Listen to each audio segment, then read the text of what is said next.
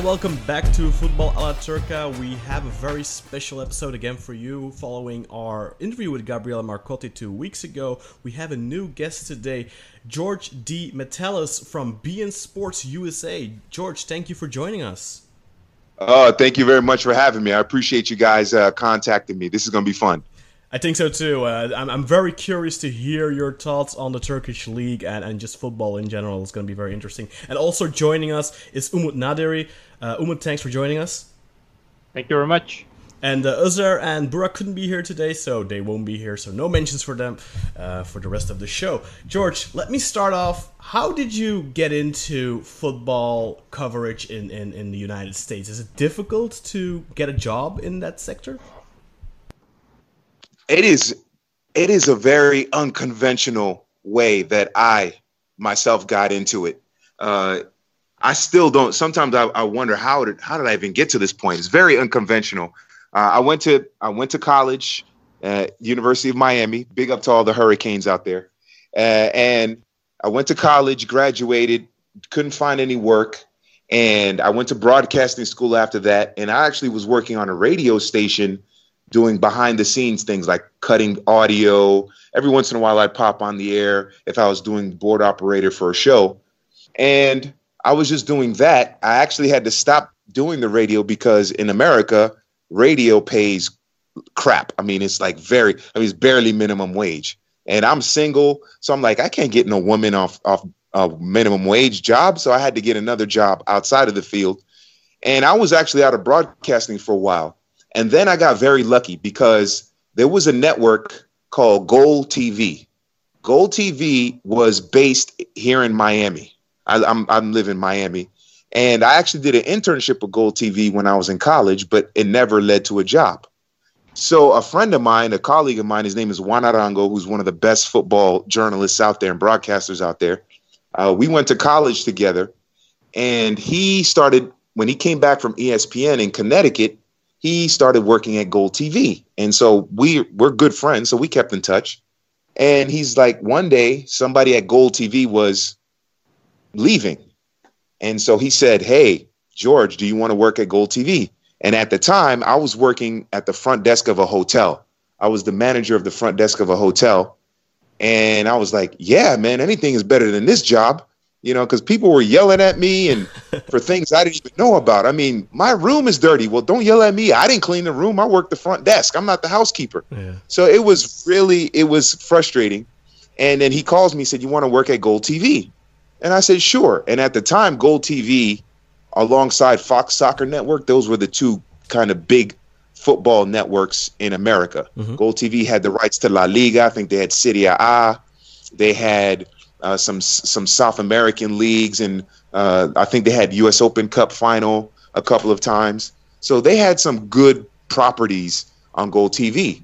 So I went into the offices and I had to speak Spanish. I speak Spanish as part of living in Miami. Yeah. And the people that ran Gold TV, it was a bilingual network, Spanish and English.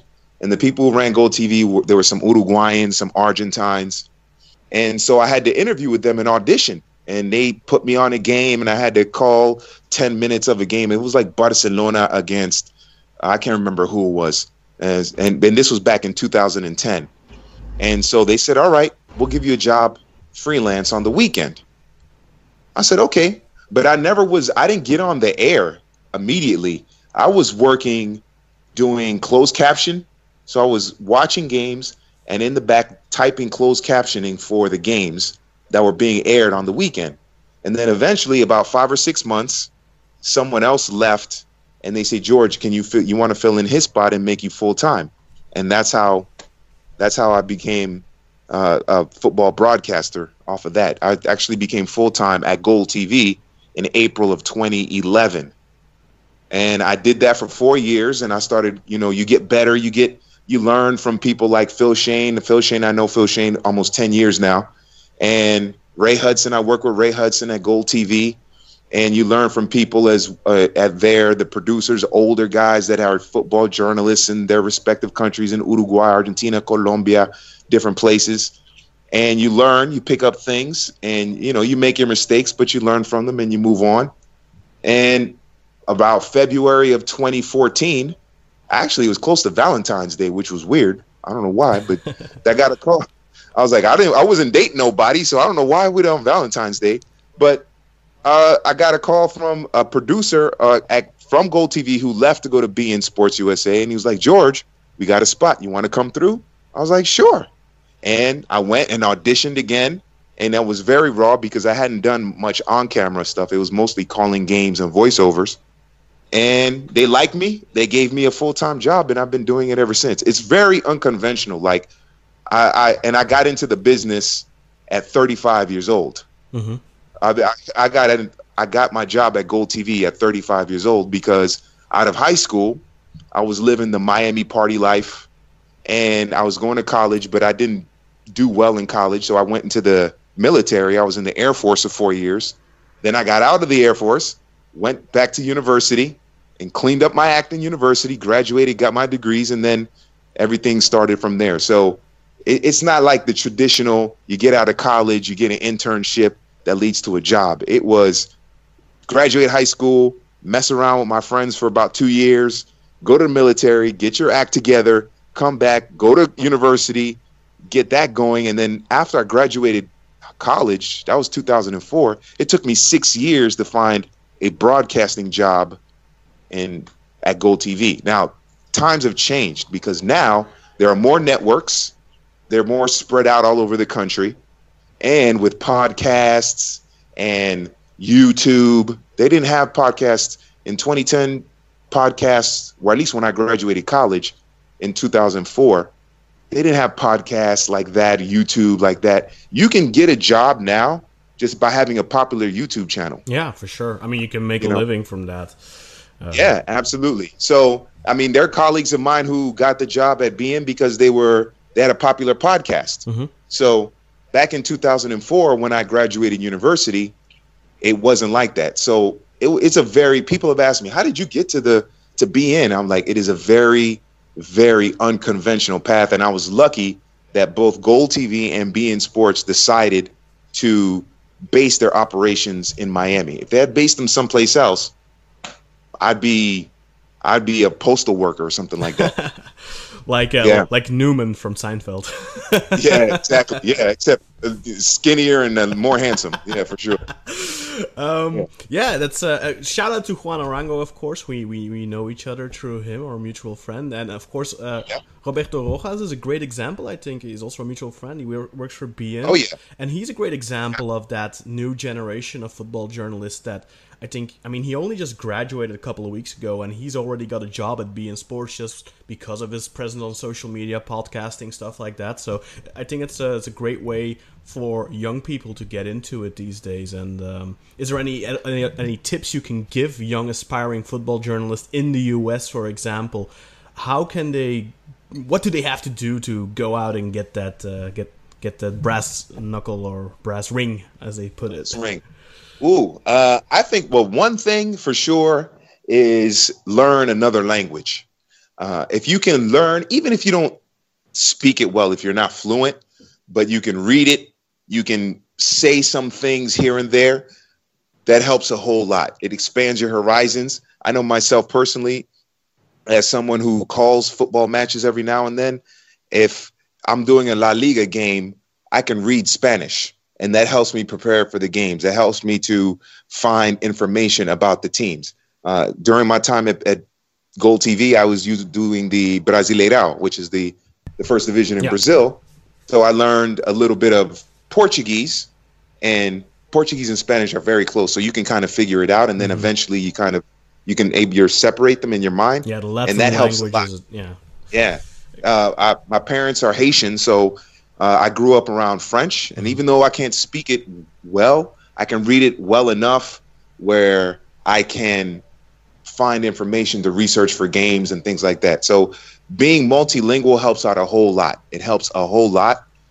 And then the other thing too, I would say is uh, don't get caught up in just the European leagues. The European leagues are the glamour leagues. We know that, and that's where you know the big money and the big players go.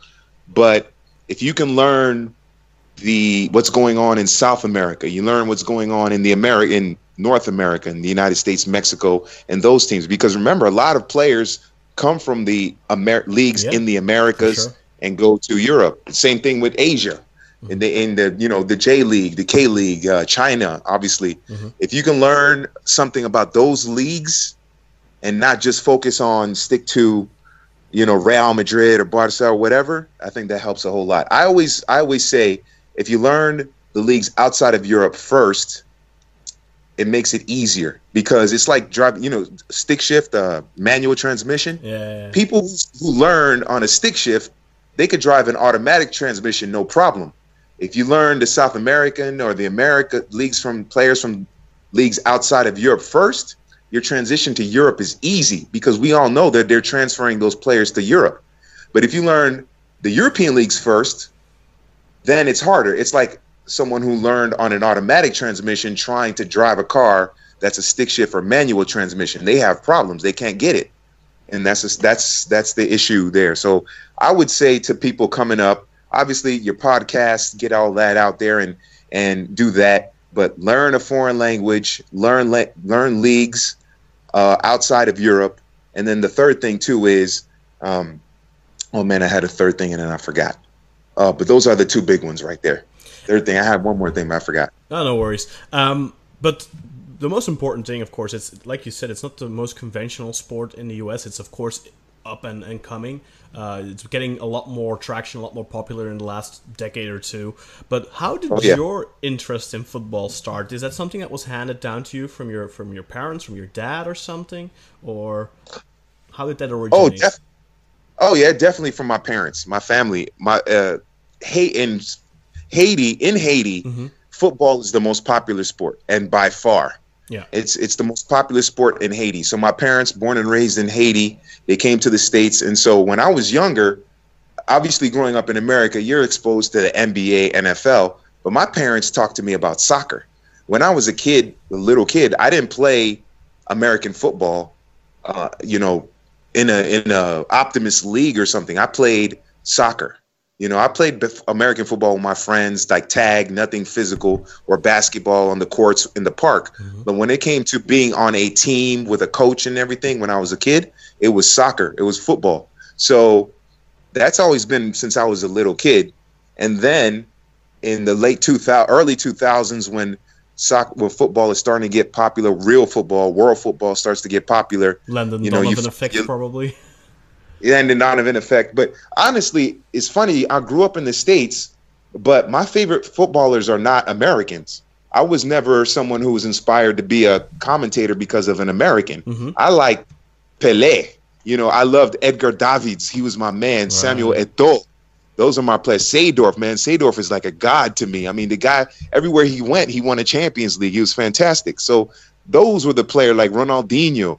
So those were the players. So when I when I started work going to university, I started to think about you know European clubs and teams and the leagues in the Americas and stuff. And so you get you you understand that there's footballers out there outside of America that were they're like they're like gods. Mhm. You know, Americans are starting to figure that out now.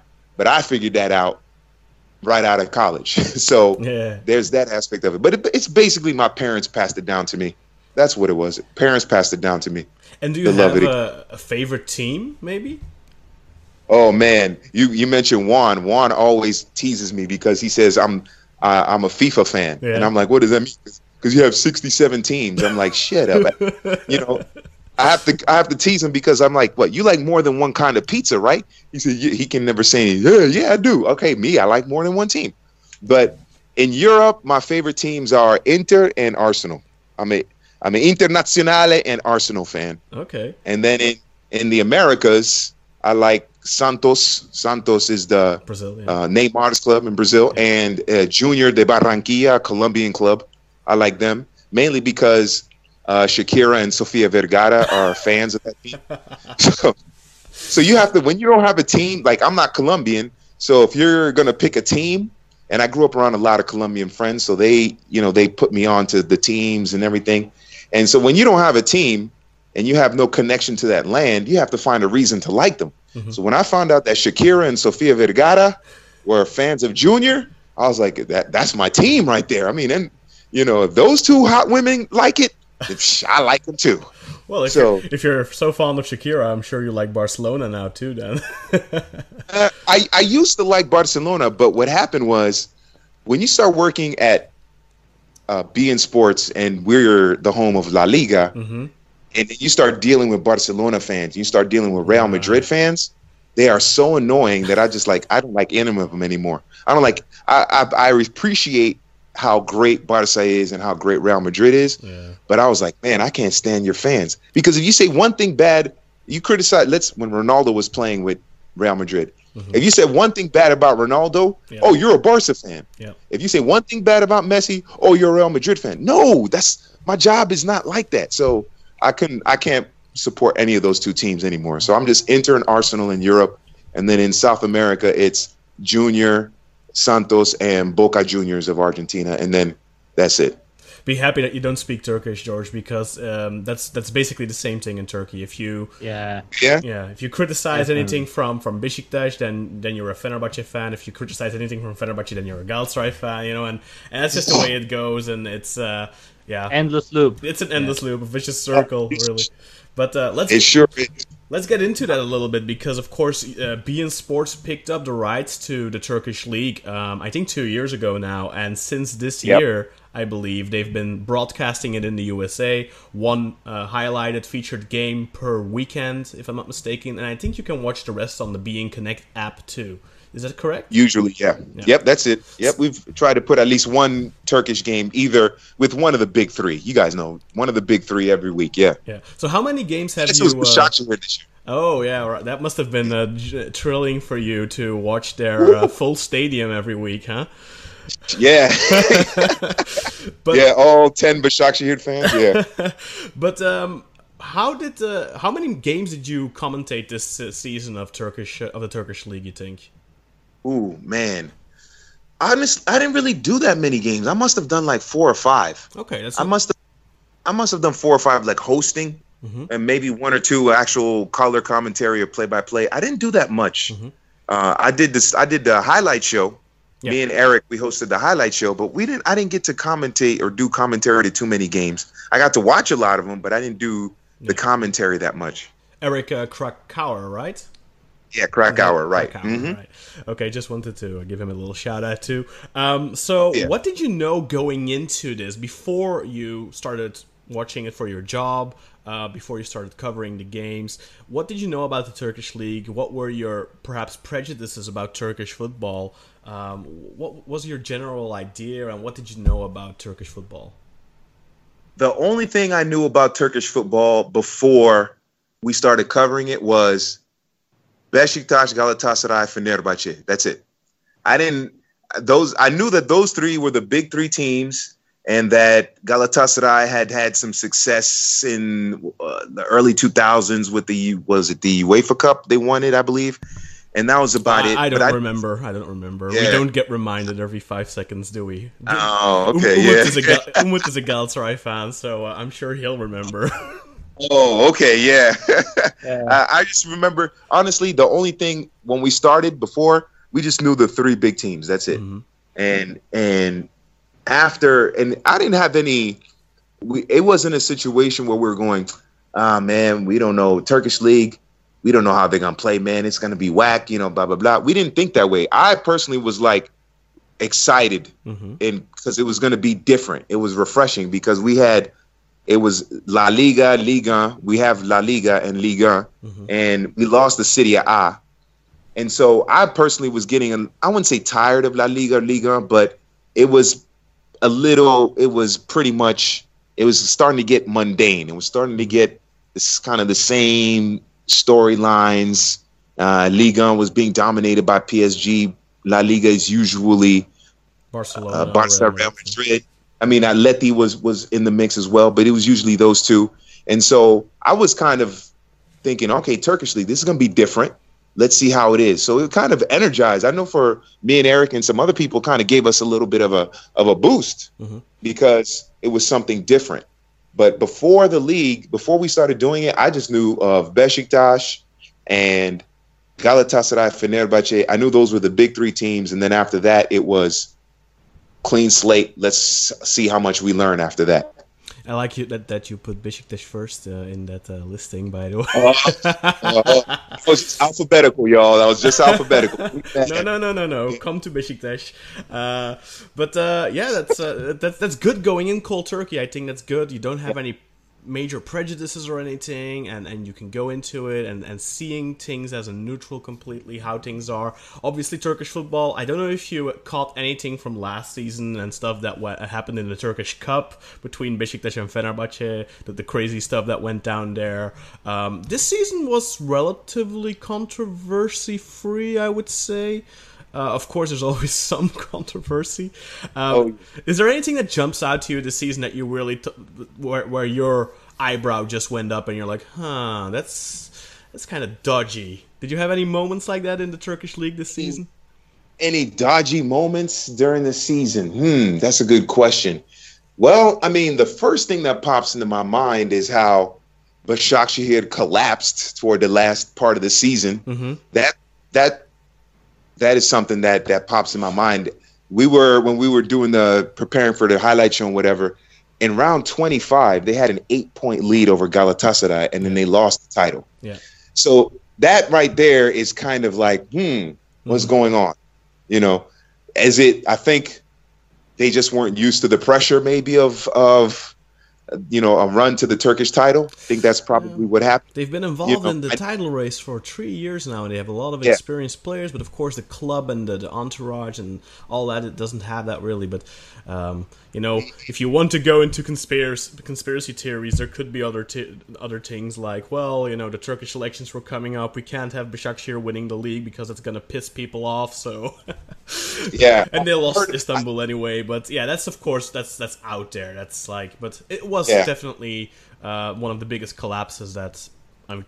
I mean, ter- when it comes to Turkish football, it's the biggest collapse I can remember. I don't know, Umut, if you remember any team that's ever given away a, eight point lead 25 uh, matches in. Uh, Not recently, no. no. I mean, Trabzon had a had an 11 or 9 point lead, I think, at the break over Fenerbahce in that very controversial 2010-11 season, uh, and they ended up on level points, but. Uh, with, with I think it was close to that uh, in 2006 season where uh, Fenerbahce collapsed at Denizli.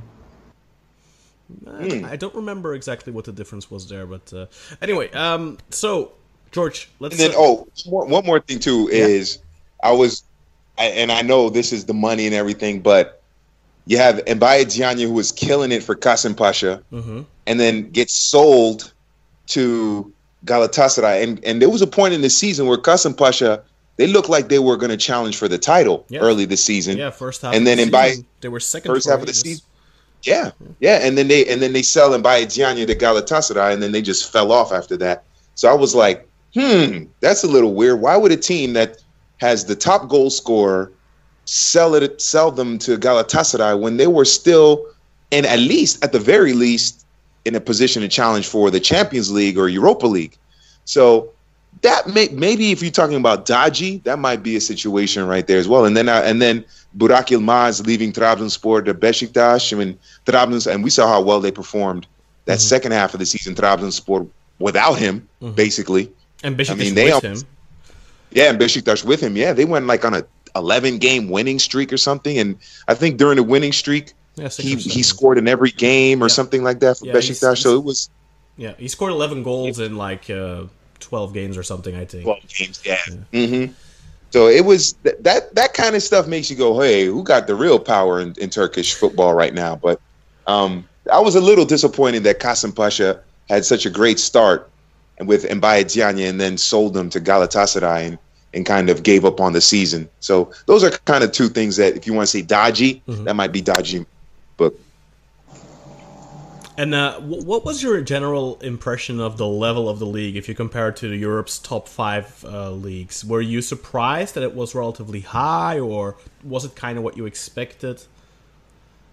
Well, I didn't have any expectations uh, when we started, but I was. I would watch the games, and I'm thinking, you know what?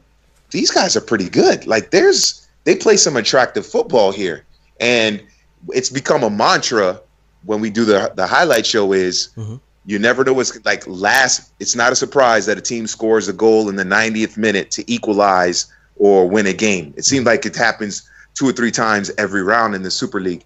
So it was. I was. I have to say that it impressed me. The the movement, the speed of the game. Uh, it was very direct. The approach to the game. I know that a lot of times in European football, especially us that have La Liga, we're used to seeing a little more possession, maybe a more deliberate pace where they'll they're not afraid to get the defenders involved in the possession and they're playing a high line. In Turkish league, if there's space, they run into it and then they work the connections there. So uh, I think we were all pretty impressed with the level of football that is played in in the Turkish Super League. It was pretty good, and it was it was a, aggressive, attack-minded football, and that's what we like to see. So I was pretty impressed by it. Like I said, I didn't have any expectations of the level of play, but as we started watching it, we're going, you know what? These these these teams they have skill, especially you look at uh for example, uh, Yeni Malatyaspor, mm-hmm. w- promoted what two or three seasons ago, and uh, what they uh, finished top five yeah. this year. Yeah, two seasons is, ago. This is their finished. second season in the Super League, I, I believe. Yeah, uh, Umut, and they correct finished, me if I'm wrong. I think so. Yeah, yeah, yeah, and they finished fifth, I think, this yeah. year. And they're going so, to the Europa League. Yeah, going to Europa League, so that's impressive. So, yeah, that that you got to be a good team. You can't you can't be promoted two seasons and then get to Europa League and be a crap team. You have to play some good football and aggressive attacking football. So uh, I was impressed with the level of play. And, you know, Galatasaray, Fenerbahce, Besiktas, I, I'm sorry, I had to put it in that order just because, you know, just random. Just random. They, I wonder they, that. Uh, do you think the buying players like Roberto Carlos, Didier Drogba, or Pepe really makes the impact expected from the view, in your view, like attracting interest from the foreigners? Yeah, I, I think that for the Super League, if they're going to get foreigners, you got to get the younger ones. Mm-hmm. Because I know Didier Drogba was a fantastic player. Roberto Carlos is a legend. Um, and even Pepe uh, was uh, he's he's on the later latter part of his career, and he I know he made an impact for Besiktas because they got what to the knockout stage of the Champions League, so that was impressive yeah, a couple seasons time, ago. Yeah, unbeaten yeah. in the group stages, first time. Mm-hmm. So that was pretty. And good. they actually, and they actually, I actually called the first leg uh, with against Bayern. Me and Eric, we called the first leg first leg of that game oh. for being for beIN Sports Canada, Everything and they were going, really unlucky. Everything was going great for 15 minutes. and then uh, I think Domagoj Vida had the own goal, I believe, and then red, it just red card. Uh, Atiba gave like a, a, little bit of a bad back pass, and and yeah, ah and, yes, and then Vida had to make the well ha- didn't have to, but made the foul on Lewandowski. Tried to you know tackle the ball and, and yeah. got sent off. And I really thought the Bishes started that game really well and took the game to Bayern, but after that it was then it, then it was just holding on and hoping they don't score and, and, and get to the halftime with nil nil and then they almost did that and then like a, a minute or two before halftime they score and then in the second half the floodgates just went open. I think Vagner Love think that... Wagner Love missed like one or two really big chances, but yeah, you knew it was yeah. over. But, yeah, that first leg I think ended five 0 or something like that. So yeah, yeah. But, but unfortunate, a little bit of um of um that was just unlucky you know.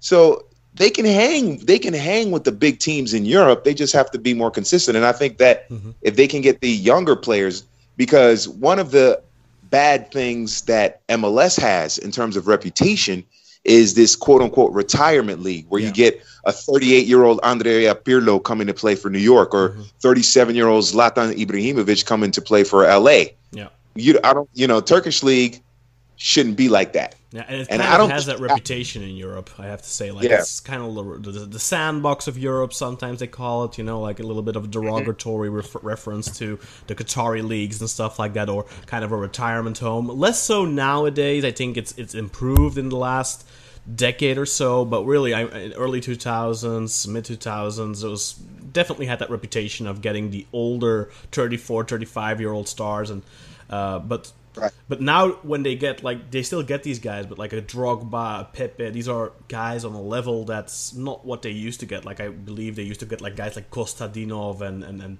I don't remember Yeah. what that Russian was called at Fenerbahce, but like old guys, 34 years old, and yeah, they did, did- did have a Yeah. little bit of a negative reputation. But I think what Umut really wanted to ask is, what do you think uh, the Turkish league has to do? For example, now that beIN has the rights in the states, what do you think they have to do to attract more attention? I don't know if you have noticed that that US As a fan base, yeah. yeah Yeah, as a, as a fan, ooh, I think getting, I think doing well in the Champions League is probably the best way.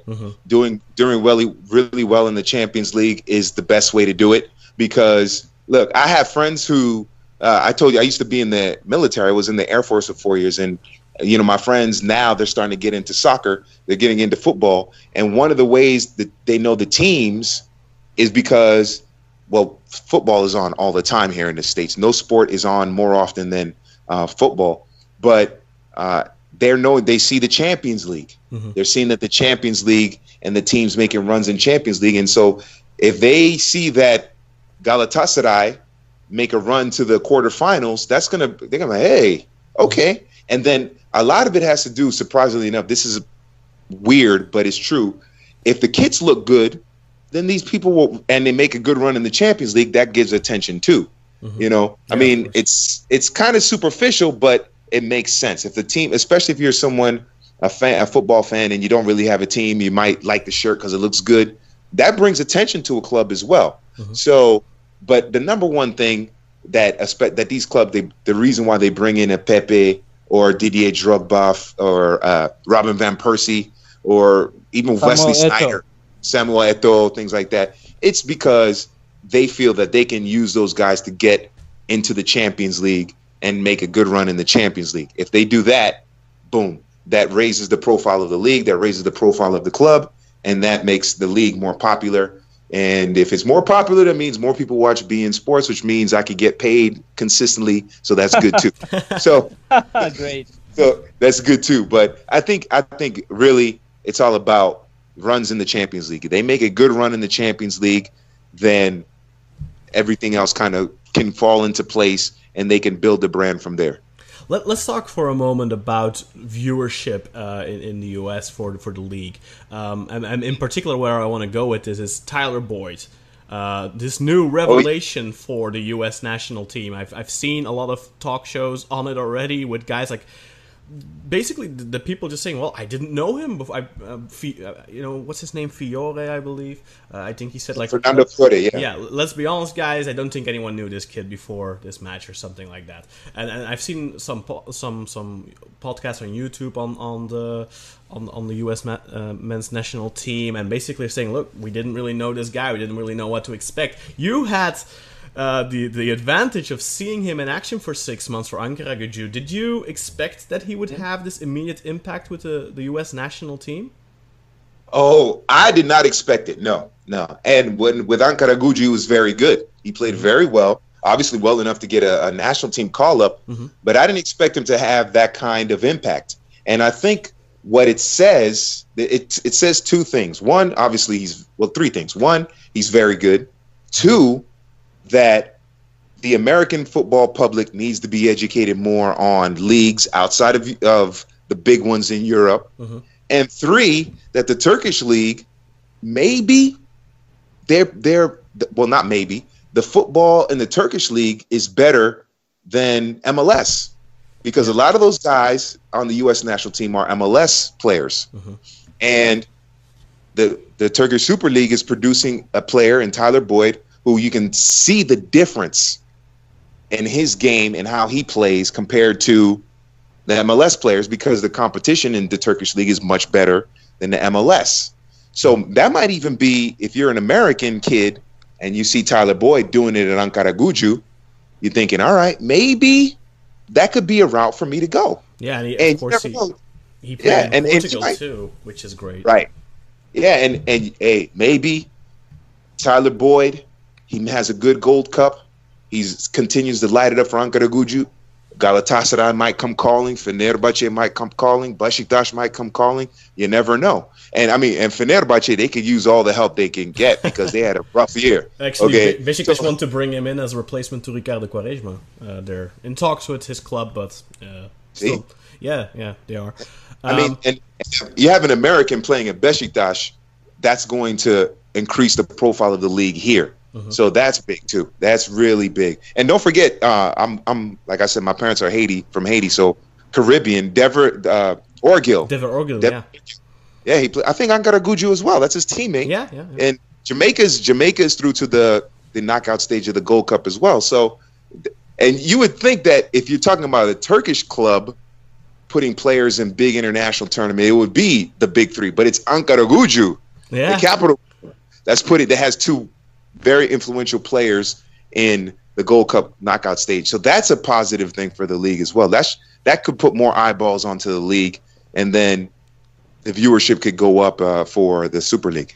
If you were in, uh, you know, if you were Tyler Boyd's agent and he has offers from the MLS, really lucrative, interesting offers, and he has offers from from, from Turkey, from a Galatasaray, Beşiktaş, Fenerbahçe, would you say, well, you know what, go to the MLS? It'll give you more exposure to the the U.S. crowd. You'll get a, you'll definitely get a spot in the U.S. national team going forward. If he hasn't already earned that, of course, it's only been three games. So, um, or would you say, well, you know what, the level in Europe is, is arguably higher. You're going to get the chance to play Europa League, Champions League, and you're playing in in a European league. What would you recommend him, uh, just from a pure sportive perspective? Oh, I tell him to stay in Europe, no question. Not even that's that's an easy decision. That's an easy decision. Stay in Europe. That's where you're going to develop as a footballer in Europe. Yeah. And you're you're at a you're if if you, you mentioned Besiktas is going to be interested in this kid as a replacement. Yeah, they're That means-. They're really interested. That mean that's going to raise his profile personally in Europe because you guys know this much better than I do. If a player is good in Turkey, these big European league clubs in the in those big leagues, they'll come and get him. They'll come and get him. Uh, Everton, what was the kid uh, the the kid that went to Everton? Yeah, Cenk. Tosun, right? Yeah. Right. He went to Everton. He's starting to light it up. He, he was lighting it up in the Super League. Yeah. So if you have talent in the Super League, they will find you. They will find you. They're paying attention. They are paying attention. So that's an easy. I'd say, look, Tyler, learn Turkish, learn it really well, and then and if you can go make the move to Besiktas, go to Besiktas because Besiktas they finished uh, third. Yeah. So they're in Europa League. Yeah. So that's a big tournament. Besiktas can make a run in the Europa League. It's not. It's not unfathomable that they can't. They can't uh, make a run in the Europa League. Get at least get to maybe the round of 32, first knockout stage, whatever. Given It how, can- it's how possible. crap they were this past season and still almost got there. I mean, I- Yeah. in, in any non-disastrous season like last season was, I think Besiktas, Fenerbahce, Galatasaray should always get out of the group stages and uh, go at least to the round of 32 and, and probably a round further, depending on who you draw, of course. You can, you, but Besiktas Yeah. have good coefficients and stuff like that. But Well, and- you know, And and here's the thing too, Besiktas in the Europa League, the the rights for the Europa League to broadcast the Europa League here in America are is TNT. Mhm. TNT, TBS, Bleacher Report, I believe. TNT is on every cable system all over the country. There is not a cable provider that does not have TNT. Uh, bas- being we having our issues with cable providers, Yeah. so that's I've heard it's about not that. helping. Yeah, it- it's not helping exposure for the Turkish league, but TNT has is everywhere. Yeah, TNT, USA, those are the two Yes. networks, I guess. Yeah, for the so if he gets on Besiktas and he plays in the Europa League, they're going to be watching. And one thing I've learned being a, a broadcaster here in America, if there's any angle involving an American player, they will put it on the air because they want the American fans to identify with someone. And if it's a Europa League match and it's Besiktas and Tyler Boyd starts, they're going to profile Tyler Boyd and they're going to put his name out there, which means they'll put Besiktas's name out there. So it's it's for him. He needs to stay in Europe. Okay. Um, you mentioned shirts earlier. Was there a particular kit this season that really jumped out to you that you said, "Well, you know what? I really like that one. I, I'd love, I'd love to get one of those." You know which one stood out for me? There's the is it the home Trabzonspor with the light blue stripes, light blue stripe, and then the the I guess it's purple. I don't know. I know the colors. I don't know the names, but it's like a Trabzonspor's home Yeah. kit. That's the the the vertical stripes with the light blue and the I guess dark purplish called red. Bordeaux. Bordeaux, yeah. Bordeaux, Bor- It's like Bordeaux. It's, okay. it's a sort of purple, darker yeah. crimson. Uh, yeah, darker yeah, like a darker, like a like Bordeaux the wine, right? Yeah, Like that. yes, yes, Okay. like that. Definitely. Yeah. The stripe, the Bordeaux stripe with the light blue of Trabzonspor. That was smooth. That's their I was like, traditional eh, eh. shirt, and, and I believe which uh, I did. I think New Era does their shirts. Isn't that an American company? Oh, it might be. I don't know who the, the shirt provider is. Oh, sorry, not New Era. Uh, Umut, you you know this. What, what's Right sh- now it's Macron. Oh, Macron. Okay, which one was I? Oh. Which one does the Porto shirts? What's that called again? Because that's like something like that. But New Era is a New cap. Balance. New, Balance. New Balance, right? Yeah. Ah, okay, okay, yeah, yeah, that's cool. Yeah, I like those those those Trabzonspor kits for this season. Were were pretty cool. Uh, I know a couple of years ago, bu- uh, actually like three or four years ago, before we got the rights to it, I saw a white Galatasaray shirt Mhm. that was smooth. I said, "Man, how Which can I get that one?" Oh man, it must have been from. Uh, the Man, one that's a good like question. it, it had It's it's uh, the uh, arm striped one thing. That you know. Yeah. Uh, let me Was see. that it? It was the road one. It was a white road one from like four or five years ago. I can't remember. I can't remember. uh, the season Drogba played there. What are the seasons? it might have been. It might have been like 2010, 2011. But I saw. Excuse me. I saw the a white one from Galatasaray a few years ago because that's their their road kit is the white ones, and then they wear the kind of the traditional red and orange at home. But it was a white one on the road that would look really cool. So I was like, all right, I might I might have to get that one. And I think Eric Eric, my colleague, he got a Fenerbahce jersey earlier this year. Yeah, Ah. yeah. He had, a, he had that yellow and blue striped one, which would look pretty smooth too. But, but I think this season kits, the Trabzonspor one was nice. I like that one. Okay. Um, Yeah. let's see. What else do we have left to talk about? Um, of course. What was your what? Do you have a game that really stood out to you this season where you thought, like, man, that was really propaganda for football. That was an amazing game of football with two teams that really went for it. Do you have any match that jumps out? Man, um, let's see. A game that jumps out as a good propaganda for the the Turkish league. Well, I would say the intercontinental derbies, but they all kind of Yeah, they're usually not that great in terms of level, Yeah. are they? and, and that's uh, yeah the the what we always think of when we think of the that rivalry is the atmosphere in the stadium kind of more than the game itself. yeah. So that was the thing, but man, You have the, the, the three three between between Besiktas and Fenerbahce with uh, Besiktas Oh, being three 0 up at halftime and Fenerbahce coming back. right. That was that uh, one was that was wild. Yeah. Uh, let's see. I'm trying to think off the top of my head here if there was a game that stood out for me. Uh, I mean, the the one that pops to mind is the the one is the the clincher for Galatasaray against Başakşehir here in the second to in the penultimate game of the season. Mhm. Um, the one one of them that was impressive to me was it was a Monday night game. I think Besiktas beat I forgot who they beat, but they beat him like seven 0 Antalya and it- seven two maybe. Or I think- No, no, Rizespor, Çaykur Rize, or Rizespor, which was like was it two seven two or Seven three, I think. seven three? Right, something like that. Yeah, but like Adem Ljajić had a great game. right. and right. Was- ah, yeah, yeah. they- He's talking about that. Yeah, yeah, that was. I think that's the one. Those are the those kind of those two stand out for me. The the three three for Besiktas for Fenerbahce was that's a great shout out right there.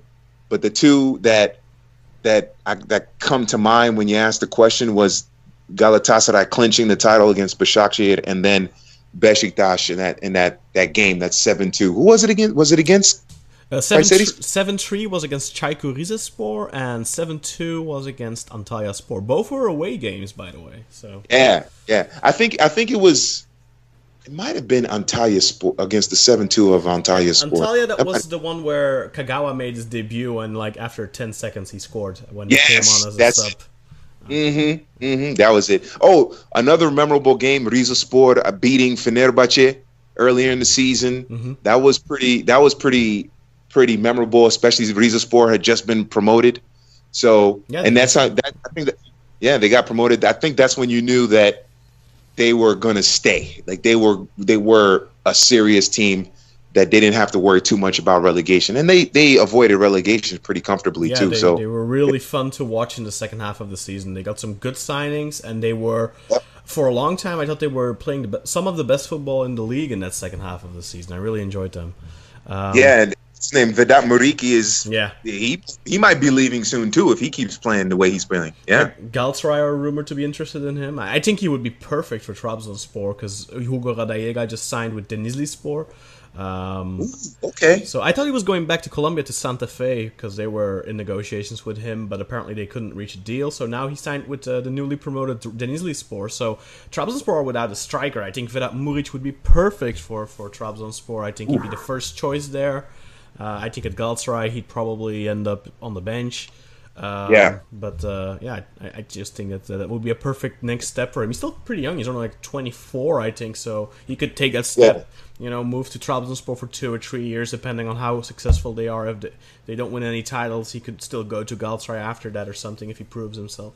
Um, And uh, Trabzonspor, they have a they have a pretty good squad with uh, Sosa. You have uh, Yusuf Yazici. Mm-hmm. Uh, what's the kid? I think Abdel Kader Omar. and, and Parmak, really good. Parmak, he's really good too. Parma.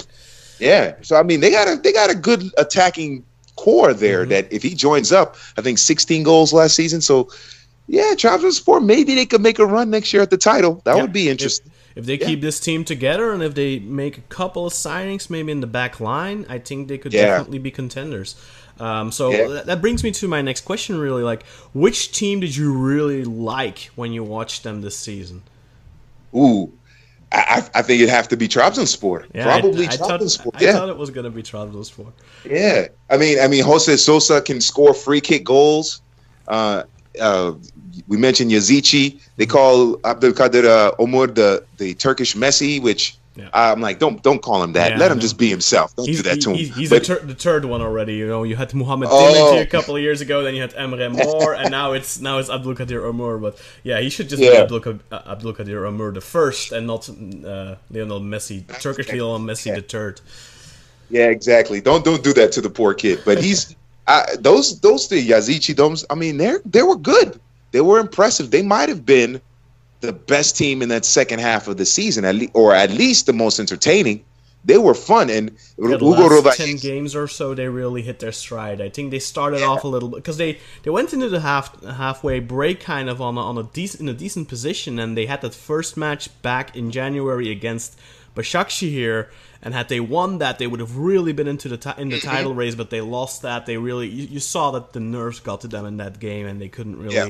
Plus some some dodgy referee calls, I think, um, that really. But they were really impotent up front. Really, uh, they, Yeah. they, they, they did lose that match due to some favorable calls for Başakşehir, but uh, in terms of, of getting the job done themselves, they were the nerves got to them. I think, and that might have to do with the fact that they do have a lot of young players still.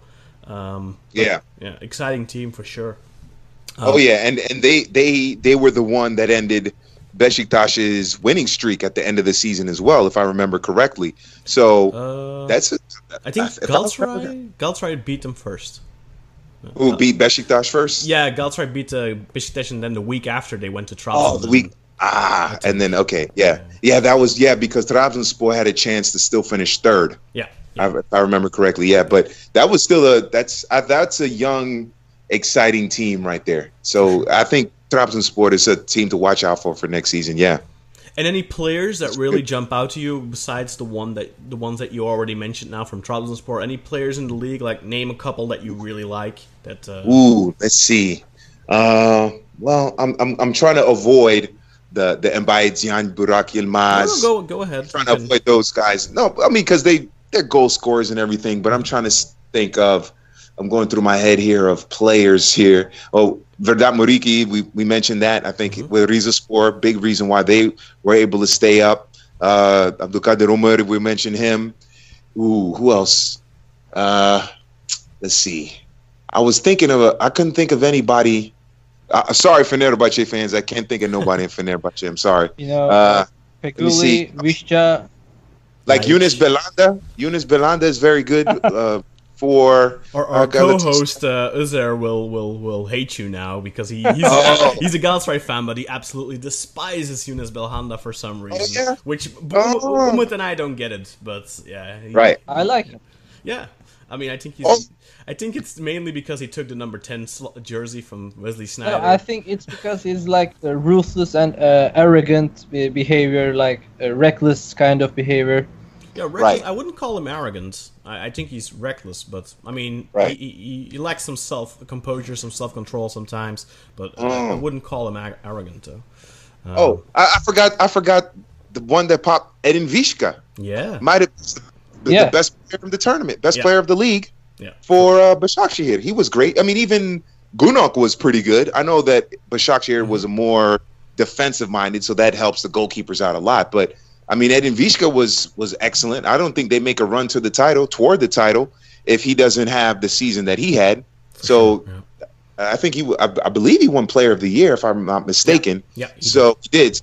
I mean, Edin Višća really stood out as a as a player there. So I got to give, I have to give one of the Başakşehir players some credit because they were pretty good. You know, he was he was really good. So I, I would say, I mean, Edin Višća was is was fabulous, and uh, we'll see if they can. If Başakşehir finishing second, they have to go through the playoff rounds of the Champions League. But if they do that, he maybe he can raise his profile uh, as well in Europe and raise the club's profile as well. So we'll see. But yeah, Edin Višća was great. Um, Fehmi Mert Günok in, in between the sticks as a goalkeeper was great for Başakşehir. Uh, and then obviously the big goal scorers like Mbaye Burak Yilmaz, that that those midfielders we talked about for Trabzonspor. Uh, I was thinking uh, somebody I wanted to said uh, wanted to say for uh, Yeni Malatyaspor. I almost said maybe? Khalid Boutaïb. Oh, Alexis Daniel Alexis, yeah. But I forgot. I almost said Khalid Boutaïb, but he wasn't there this season. I think he Yeah, yeah. transferred. left uh, in, in January, I think, didn't he? Yeah, he middle of the season. Yeah, but he was actually the Mor- he was a Moroccan goal scorer that when we first started covering it and paying attention, he was actually scoring pretty pretty well, decent goal scorer for Yeni Malatyaspor before he got Yeah, I transferred. liked him. yeah, so that was one player that stood out. But I mean, Eddie Višća has to be. He was the player of the year, so I mean that's got to be number one at least this season. Yeah. Do you think it's time for him to move on? He's been at that club for a very long time, and you know, like we already alluded to earlier, he's playing in front of very small crowds, and it's just he's such a great player. Doesn't he deserve to have 30, 40,000 people chanting his name every home game? I would think so. I would think so. The question is, how much is Başakşehir asking for him? Ten million. And ten. Oh, that's it. yeah. Oh man, Galatasaray and Beşiktaş can afford that. Mm, Beşiktaş can't really. No, I think they Oh, have to be a little bit more. Uh, that's why Oh, they're that's- going.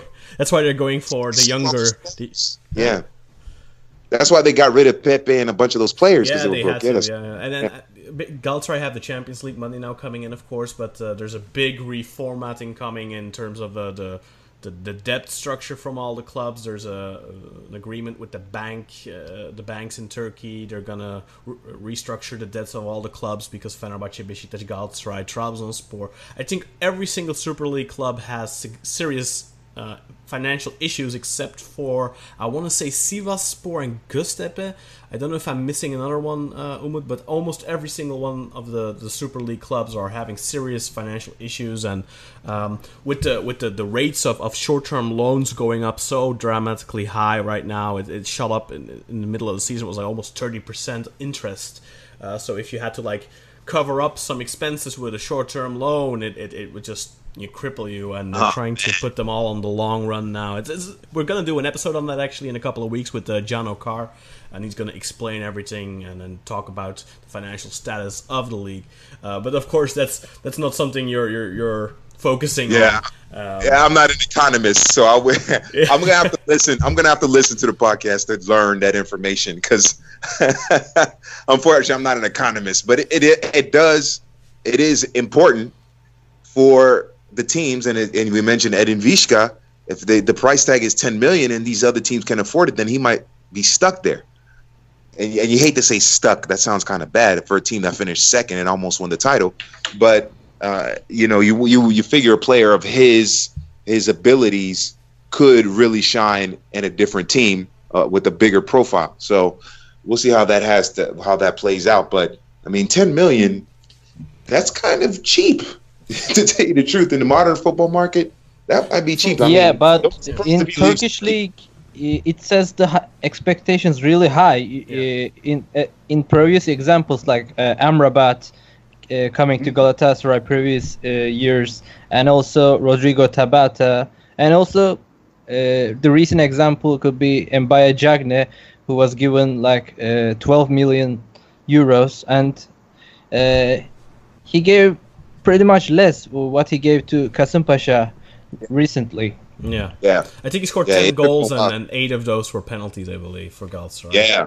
So hmm He had And he- one really good goal, of course. That header against Rizespor was amazing, but uh, basically every. I don't know if you you you, you noticed a really big difference. Like at Kasımpaşa, he was really phenomenal, but at, at Galatasaray, what was your impression of him there? Did you think that he lived up to the expectations, or the expectations that you had at least for for him at Galatasaray? Uh, no, I thought that he definitely did not play as well with Galatasaray as he did for Kasımpaşa. When Kasımpaşa, it seemed like every week he was scoring. It seemed like Yeah, he was. I mean, he scored like 20 goals in 17 Goal. games or 16 games. Yeah. It was ridiculous. it was ridiculous for sure.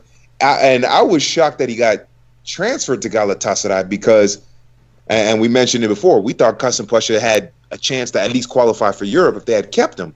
And they also made a coaching change too, which I, I think the which main uh, issue with Kasımpaşa was they knew they weren't going to get into Europe because they have some. Um, they, they couldn't get a, a UEFA license. I think they kind of knew that already. So, see, I, so I, I think that's, that's okay. see, I probably. didn't know that. I didn't know yeah. that. No, of course that's not. I mean, that's not something that you'd. Uh, hear Yeah, knowledge. Yeah. Right. Uh, okay, but man, he he definitely his form dipped Mhm. uh, with Galatasaray. That's for sure. Maybe it's the a new club, the playmakers, the the the tactics were a little bit different. Next season, he might tear it up. He might just okay. He's he's figured it out, and so uh, he might be able to to do. And next season for Galatasaray, what he did in the first half of this past season with Kasımpaşa. So Don't be Uh, we'll surprised see. if he gets sold actually, because they're they're already kind of looking at well, you know, he didn't really deliver what we wanted, and maybe we can still make a small profit on him. So he might actually end up going to, uh, I believe, Al Shabab is being mentioned, Umut, and uh, Al Ittihad maybe as well. I'm not sure. Some some Qatari. uh, Yeah, but uh, I think there's a kind of uh, uh, transfer uh, like being rejected in uh, Arabian teams or the Qatar uh, teams. Uh, so uh, including Diagne's transfer, and it, I think he's not gonna make it. Mm, okay. So you think Well- he's gonna stay at Galatasaray then this season, next season? Uh, I think so, but I think Galatasaray already uh, trying to get rid of him Mhm. as well, but just uh, waiting for the offer to come to them. Yeah. Right. Well, I mean, it shouldn't be a surprise uh, when you consider that Bafetimbi Gomis had a phenomenal season, and then they sold him immediately too. So And he's doing great there too, as well. I think he had like Yeah. 24 goals or something this season in, in Qatar. yeah, yeah. So I mean, it's it shouldn't be a surprise. It's disappointing, especially for those of us who watch the league, because Mhm. I wanted to see Bafetimbi Gomis play in Champions League.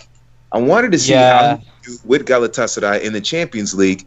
Didn't work out that way, and now we won't. It's possible that we might not see Mbaye Diagne in the Champions League for Galatasaray. So that's disappointing. But I guess that's modern football business, and, and that that could be that's a shame. Were you surprised that Galatasaray were so um, underwhelming in the Champions League? They got a really good draw in the group stages, I believe. Uh, who were, were they drawn against? Uh, Umut, uh, Lokomotiv Moscow? Moscow, Moscow, Uh, Porto? Schalke. Um, and Schalke, yeah. Yeah. So were you surprised at all that they couldn't finish top two in that group? And I, I think they got like four points or something. Did you expect more? I I think I was expecting more. I was expecting more, but I think what happened was when they sold Bafetimbi Gomis, Mhm. that Yeah, they, they didn't have a striker in the first half of the season, Right. basically. Yeah. yeah, that lowered my that lowered my expectations because look, we all know we you watch the game a lot. We all all three of us we watch the game a lot. Look, sometimes I keep it simple. You win by scoring goals. I mean, it's Yeah, not. Some, sometimes it's complicated because you have the midfield and all of that and marking, but sometimes it's just you need someone who can score goals. Mhm. And all the teams that win the championship in every league, they have someone who can score a lot of goals. And in the in the Champions League is no different. And for Galatasaray in the Champions League, who was the player that you said, okay, can get me a goal, can get me to a goal? You know, None. they didn't have one. Mm, None Very true. Yeah, and so and so and that's why that goes back to the the selling of Bafetimbi Gomis because we wanted to see how he could do. He could be someone who could have maybe if he stays, they get out of the group because this it wasn't like a group with Juve and Real Madrid and and Barca or something like that. It was a, a group that could have been that could have been uh, fruitful was for the them. that they luckiest could have got of. choice. Yeah, absolutely. So they could have gotten out of Oh, that yeah. group. That was an amazing. But- uh, it's like the probably the, the the dream draw almost. I mean, they were Yeah, in pot four, and you get Lokomotiv Moscow for pot one. That's like the dream. Um, Yeah.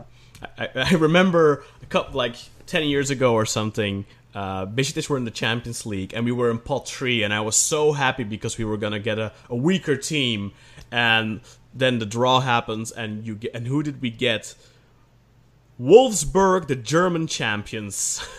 from pot, from pot four. That was before they changed uh, the, the the the draws that uh, the the champions from the top six leagues go straight into pot one. So Wolfsburg Right. had, had hadn't been playing in Europe, so they had a really low coefficient, and then they won the league with Misimovic, Dzeko, Grafit. Uh, and, then, Yep. and then we were we were so happy with pot three, and then we got Wolfsburg from pot four, and they absolutely, you know, uh, body Oh. they- slammed they us all a- around. Yeah, they they had a they had their way with us. team. That was a very Yeah. disappointing. So uh, yeah, I mean, Yeah, yeah, being in it- pot four couldn't have been a better draw. I think almost. Yeah, absolutely. And I mean, it, it's disappointing. I, I I I just pulled it up on my. I'm I'm at home, so I pulled it up on the computer. They only scored five goals in the group stage in six games. That's Mm-hmm. yeah, I not think they scored three in their first match against Lokomotiv or something, didn't they? Yeah. like Yeah, two, yeah, yeah. two or three Yeah. game. Yeah. So what what are your expectations heading into next season? Because Galatasaray will be directly qualified for the Champions League. Do how how how do you think they will perform this time around? Do you think Fatih Terim will uh, improve on last season's performance? Well, I I, I hope so. I would. It would like to. I would like to see a, a Turkish team in the knockout stage because it's something. It's something different, you know, than your usual English or Italian or Spanish teams uh, in the knockout stage. So that would be nice. I, I, it still depends on the Mbaye situation and if they can keep him and then how he adjusts and if he can perform uh, and score goals in the Champions League. I, I think they can. And obviously depends on the group that they get Yeah. because you want to, you know, you want to avoid, you know, your Real Madrid, your Barca, your Juve, Bayern, things like that. so that Manchester depends on the draw. Liverpool. Manchester City, Liverpool, United. Yeah, well, no, no, United's not in it this year. You definitely want to avoid Liverpool. Uh, trust me, Oh. Right. oh yeah, yeah. Liverpool, they look they look strong. Yeah, for sure. So uh, depends on the draw, but like I said, if they can find someone who just can get them goals consistently, and they get a good draw, a good group, a group that's manageable that doesn't have these these powerhouse teams, Mhm. I don't see why they can't get out of the group stage. They should be able to get out the group stage. I mean, I think Galatasaray more than the other two big clubs. And I'm sorry, for, I'm sorry, Besiktas fans, No, sorry for Fenerbahce fans, but Galatasaray, they should be the Turkish club that consistently gets out of the group. They have that kind of pedigree where at, at least one nation has a team where you go, okay, they have a shot to get out of the group every year. And I think for the Turkish Super League, it's Galatasaray. So we'll, see how that that works out. But depending on the draw of the groups and if they can keep Mbaye Diagne, if he can adjust. I know Fatih Terim is a, an intelligent manager who has experience in these European competitions. So you figure he's going to figure some things out and, and put the team in a better situation. I think those those factors come together well. I can see Galatasaray getting out of the group, get to the knockout stage. I can see that happening. Okay, uh, how do you? What What are your expectations for the other teams in Europe? Uh, we already spoke a little bit Ooh. about, about Besiktas, but Trabzonspor, for example, and and, and Başakşehir here, uh, and, Yeah. and Mal- Malatyaspor especially. What, what do you think? How how are these teams gonna do? Ooh, uh, Başakşehir, I think because of the fact that they were uh, they were a very defensive minded team in the Super League, that might work well for them. Well in the- organized, I think you could say. well say. organized defensively. Yeah, I think so. And then if let's say Edin Višća plays very well, uh, that will that that could have an impact then. But that to when you don't go directly into the the group stage, Mhm. and I think they're in like the third playoff round if I remember correctly. Yeah, they, they don't. have- they it's not like two matches in the. They have They have a low coefficients, so they're gonna draw a Yeah. strong team in the playoffs if they get there. So uh, la- last time they got Sevilla and they got super close, but uh, didn't. You know, they, Yeah. they had a ball hit the post in the last minute. If that would have gone in, they Ooh. would have actually gone through. Um, but uh, But they yeah. have to play like four, either four or six matches just to get to the group Yeah. stage. I think Uh, that's going to be tough for them. I think four. So four games. Four. Yeah. So then, if if they can keep their, if they can find a go a decent goal scorer, a good goal scorer, because I think Adebayor is leaving. Well, Adebayor didn't do that much He anyway. left. He left but- already. Yeah. Yeah, he left, but he didn't do that much anyway, so it's not a big difference. But uh, I They, if they, can survive a- that. They, they signed a Norwegian striker. Um, what was his name again? Umut? They just signed it. They announced it like yesterday, I believe. A Norwegian striker. Yeah, but I don't have his name right now. Go look it Hmm. up, damn it. okay, yeah, definitely. Yeah, uh, it's going to be tough for them. I, I honestly, I don't see them in the group stage Mhm. uh, Maybe the of Europa the League? champions. If they fall to the Europa League, that could that could help them out. That could be that's a possibility. I I actually think that uh, Besiktas has a very good chance of getting making a good run in the Europa League. Yeah, they're straight into the very- groups thanks to Galatasaray winning the cup. They don't have to play qualifiers thanks to their their their Istanbul neighbors, so they'll be straight into the Europa League group stages. And of course, they have the, a new coach. The former Başakşehir coach Abdullah Avci is now Beşiktaş coach, and Okan Buruk from Çaykur Rizespor moved to Başakşehir. So, do you think that's going to have an impact on Başakşehir's form next season? There, will there be a little bit of uh, an ingration period for for Okan Buruk, who was actually uh, a pupil of Abdullah Avci, so he's kind of of the same school. Um, but still, it's, it's going to be a big change. Abdullah Avci had a lot of influence in that club. Decided a lot Yeah. of the. He was basically the football director almost there. Oh, okay, that's interesting. Yeah, I I- think it'll be a big change for sure. I think it might be enough where Başakşehir will not contend for the title next season. I think that Avci did such a great job Mhm. that it, it, it you're going to take a dip. Mhm. It's going to take a dip.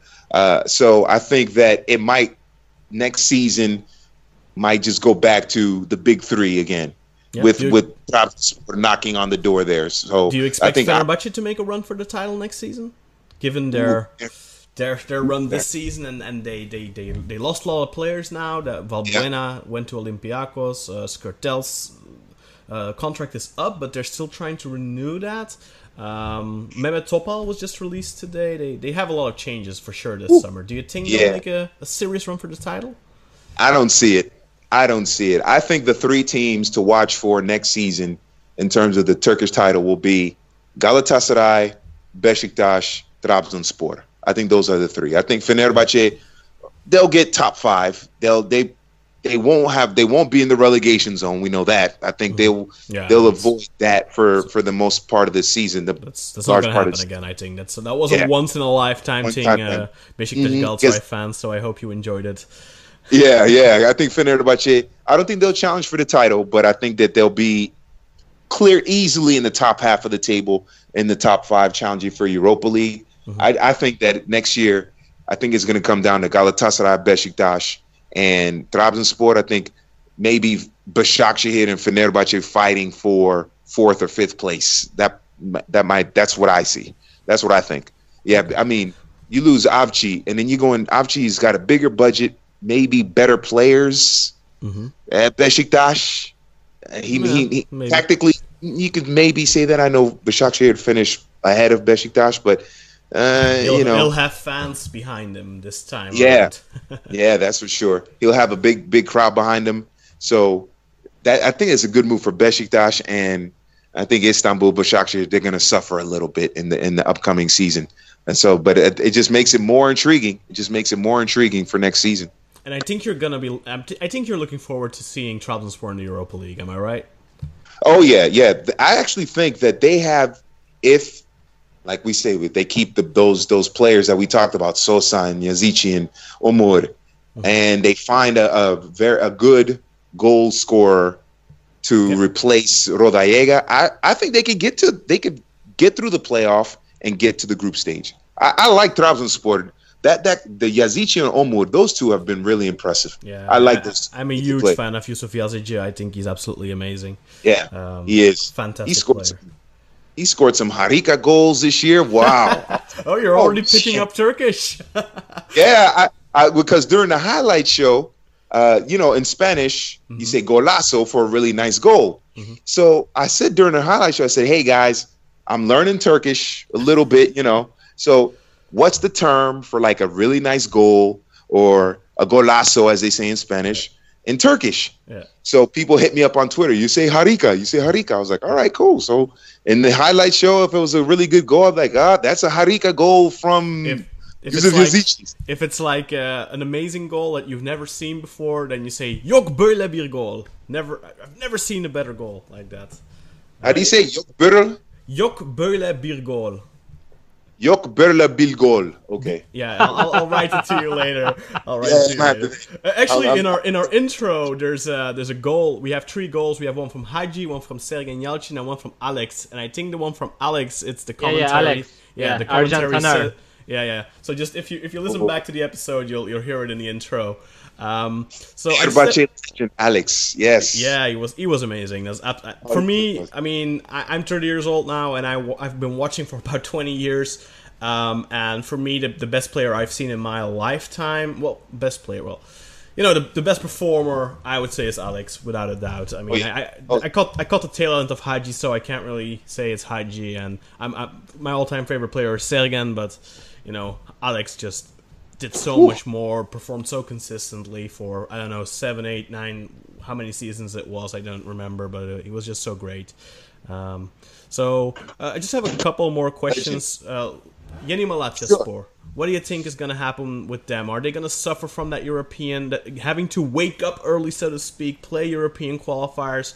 We've seen in the past it's had a negative impact on teams like Karabükspor, Konyaspor, um, and and this season Akhisar, yeah. yeah. So it's had a, a, negative impact on those teams having to play those early European games or just having to play group stage games in Europe where the se- one season they qualify, and next season they're fighting relegation or even going down. Do you think that's going to happen to Malatyaspor, who just appointed a new coach, Sergen Yalçın, by the way, yeah. who, who was uh... I I think that I think it's going to affect them because it's just it's not big enough of a club. They don't have the the the, the quality mm-hmm. depth, the the roster. You know, you if you're Besiktas or Galatasaray, you can always get. You have the money to buy good players to be on the bench, so you can rotate. Yeni Malatyaspor don't have that luxury, and so I think they're going to suffer. I don't think they'll get relegated, but I think that they will be bottom half of the table, and they're still they're still up. I think they'll still they'll survive relegation. And for Yeni Malatyaspor, I think every year that they, they they do not go down is a good season for them. Obviously, it was the best season because they qualified for Europa League. But if they get to you, you know, they start playing Europa League and their their form suffers in the league, they'll have issues in terms of staying in the top half. Mm-hmm. I think they'll finish bottom half of the table. I don't think they'll get relegated, but I think the club is just so small. And from what I've heard, Yeni means new, if I remember correctly. Yeah, yeah. So it's a new club, small club. They're gonna yeah. put the there used to be in- there used to be Malatyaspor, but they went bankrupt, so they started yeah. a new club with the same club colors and stuff like that, and they just called it New Malatyaspor. Basically, that, that happens sometimes go. in Turkey. Oh yeah, uh, you know yeah. Gazişehir, who just promoted to the Super League. That's basically just Gaziantepspor, and Gaziantepspor still exists, but they're like in the lower leagues now. They they relegated a couple of seasons ago. They kind of went bankrupt. They're still around, but they're in the lower leagues now. Gazişehir kind of took that place. They took the same club colors and everything. It's basically almost the same club as Gaziantepspor, just a new uh, a new jacket or a, no, a new paint, uh, coat of paint. Uh, as you ah, okay, okay, I see so, what it is. I see what they did there. Okay, yeah, keep so it going, might, keep it going. They might be. But I, I, yeah, I think Malatyaspor. They're gonna, they're gonna, they might. I mean, I can't predict it, but uh, I don't know if they'll get to the group stage of the Europa League, but still playing Europa League for them is a big accomplishment. But I think if they do make any kind of run past these into these playoff rounds, it might hurt them in the league. But let's say they go out early. Let's say they go out early in Europa League because they're in the qualifying rounds. Mm-hmm. Then it won't affect them at all in terms of the league. And maybe, maybe it's better for them if they go out early because then they can focus on the league and making a run possibly toward Champions League, which is obviously more money and more recognition. So we'll see how that plays out. But usually those small clubs like that, when they go to a European competition for the first time, their domestic form suffers. I don't think they'll get relegated, but it, it will suffer. And uh, one more question. I have two. I think I have two or three more. Uh, just from Are the top of my ask head. The national team thing uh, versus France. No, I'll, I'll, you can ask that in a second. I just wanted to ask uh, George whether what, what would you say are the biggest differences between Turkey and the top five leagues in Europe? What do you think is is a positive difference? What do you think is a negative difference? Where can they improve? If you had to pick a couple of examples. Ooh, well, I think the biggest difference is just the money. The money is huge. I mean, Barcelona is paying a hundred million dollars for a player. You know, United is paying hundred million dollars for a player. PSG in France is paying two hundred million dollars for Neymar. They they're asking almost three hundred for Mbappe. So I think the money is the biggest difference between the Super League and those top five leagues. I think also for the Turkish Super League, I think they have to overcome a little bit of this kind of Eastern European, Western European.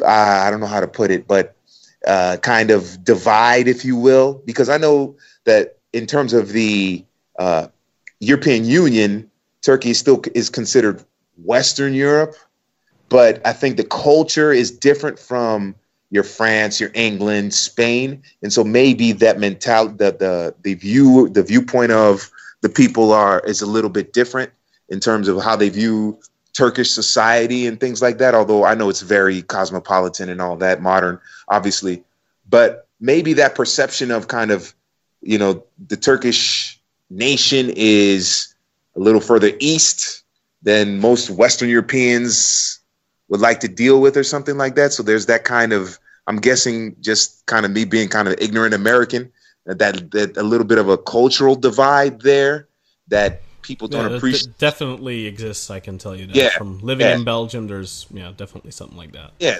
there's a cultural divide there, so they don't. They're not even willing to be a little more open minded about the league because mm-hmm. the two seasons that I've covered the league at beIN, they've come down to the either the last round or mm-hmm. the penultimate round. So it's it's exciting, and I can't say that about La Liga or uh, the Bundesliga or Liga.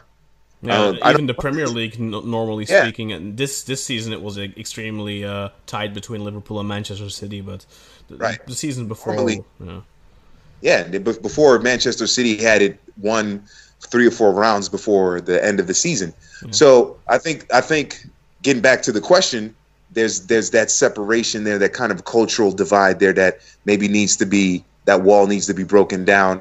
So I think there's that, and but the the the quality of play on the field on the pitch, it's not that far off the Turkish league from the top five. It's entertaining. It it does have entertaining games and and late match scenarios that turn a um, you know turn a result in the favor of one team or the other.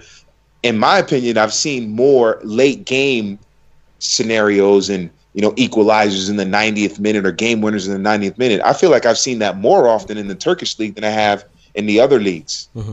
and the other Big Five leagues. So it seems to be, even though you have your big three teams and and those big three teams, it seems to be like it's a little more balanced Yeah. in terms of the competitive level, and that that could be good because I sometimes team, people get tired of seeing Real Madrid, Barcelona, Atleti win La Liga all the time, or tired of Bayern and Dortmund in the Bundesliga all the time. Maybe they get tired of PSG and Liga. You never know. I mean, England has four or five big money clubs. We all know them. So uh, it's. I, I think those are some of the differences there: the money, the cultural divide, and I think the fact that the Super League is a little more competitive in terms of uh, the the the teams and how they can fight for the Champions League, Europa League, the point differentials at the top of the league. That's really where you can see it. So, uh, and the quality of football, the the attractiveness of the game on the pitch, it's close. It's very close. Turkish Super League, they play attractive football. It's close to what you see in the Big Five. So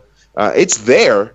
It's just a matter of getting more exposure for the league, and then obviously uh, get that over that cultural divide. Because I mean, here in the West, I'll, I'll obviously, and you know that you live in Belgium and here in America. I mean, getting getting an American kid to say Abdul Qadir Omar is hard. You know, you know. I studied terrorist.